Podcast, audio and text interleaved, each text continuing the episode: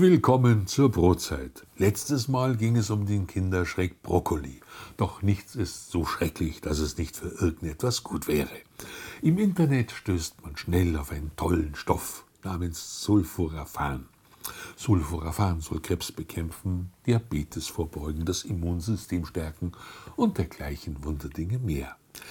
Tunlichst wird dessen eigentliche gesundheitliche Bedeutung verschwiegen. Sulforaphan wird in der Leber abgebaut zu einem Dithiocarbamate. Dithiocarbamate sind Pilzvernichtungsmittel, die in der Landwirtschaft große Bedeutung erlangten, inzwischen aber in Ungnade fielen. Hierzu ein Hersteller, ich zitiere: Nicht-systemische Fungizide wie die in den dreißiger Jahren entwickelten Dithiocarbamate sind kaum selektiv. Das verleiht ihnen zwar ein breites Wirkungsspektrum, doch aufgrund der Nachteile, gemeint ist hier die erhöhte Resistenzgefahr, und ihrer geringeren Umweltverträglichkeit werden sie immer seltener eingesetzt. Denn es gibt heute weitaus unbedenklichere Wirkstoffe. Finden sogenannte Umweltschützer im Gemüse Spuren von Dithiocarbamaten, dann prophezeien sie reflexartig eine steigende Krebsrate und warnen vor Nervenschäden bei Kindern.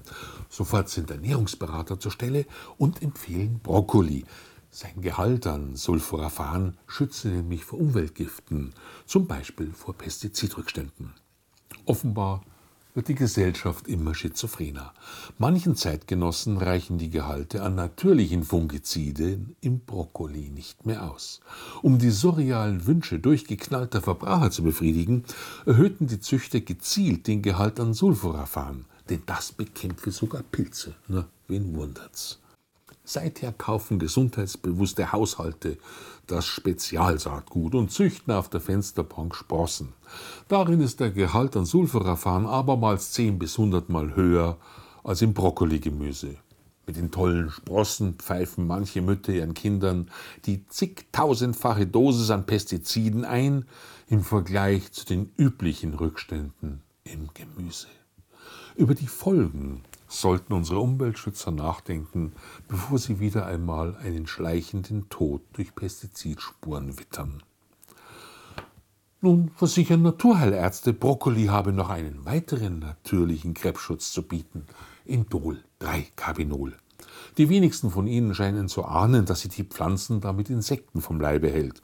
Es handelt sich also um ein Insektizid. Wie es mit dem Krebsschutz bestellt ist, zeigt eine Forschungsarbeit an Nagern. Indol drei Carbinol erwies sich wider Erwarten als Krebspromoter in Leber und Dickdarm. Die Daten zeigen, ich zitiere, eindeutig, dass Indol drei Carbinol kein geeignetes Mittel zum Schutz vor Krebs beim Menschen ist. Das war's dann wohl. Na, noch nicht ganz.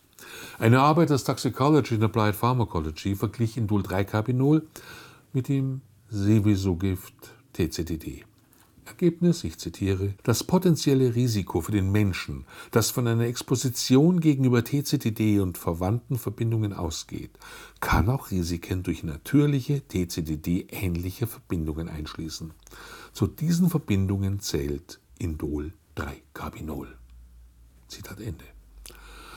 Wer das Risiko durch das Seveso-Gift T C D D beim Menschen, zum Beispiel bei seinen Kindern, senken will, sollte einfach Brokkoli meiden.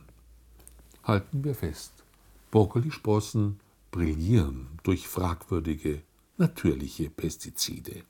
Wenn Naturheiler und Ernährungsberaterinnen diese Toxine ernstlich als Krebsschutz betrachten, dann frage ich mich, warum sie nicht gleich zum Landwirt gehen und sich dort aus einem Pestizidkanister einen halben Liter Krebsschutz zapfen.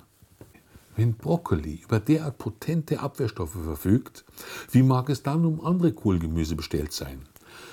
Bisher kam noch niemand auf die Idee, wie beim Brokkoli besonders riskante Sorten zu züchten. Bisher waren bekömmliche Sorten das Ziel.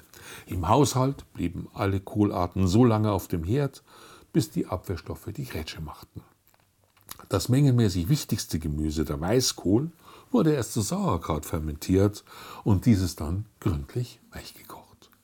Der winterharte Grünkohl, der besonders viel widerliche Abwehrstoffe enthält, wurde gründlich überbrüht und das Brühwasser anschließend weggegossen. Heute rühren wild gewordene Chefköchinnen daraus Vollkorngemüsesuppen an, die sie ihren Schutzbefohlenen glauben, einflößen zu müssen. Pfui Teufel! Kann man denn keines dieser Kreuzblütlergewächse roh essen? Doch, aber nur in kleinen Mengen, zum Beispiel in Form von Senf zum Würstchen. Das war sinnvoll, um jene Stoffe zu neutralisieren, die beim früher üblichen Räuchern auf Wurst und Schinken gelangten. Heute wird der Senf vom Ketchup abgelöst, weil inzwischen mit schadstofffreiem Rauch geräuchert wird. Anders beim Grillfest, da können durch das Fett, das auf die glühenden Kohlen tropft, natürlich ein paar fragwürdige Substanzen aufs Grillgut rauchen. Da ist Senf auch weitaus beliebter als bei einer Currywurst. Ein jeder esse, so wie er mag. Und ich wünsche allen einen gesunden Appetit.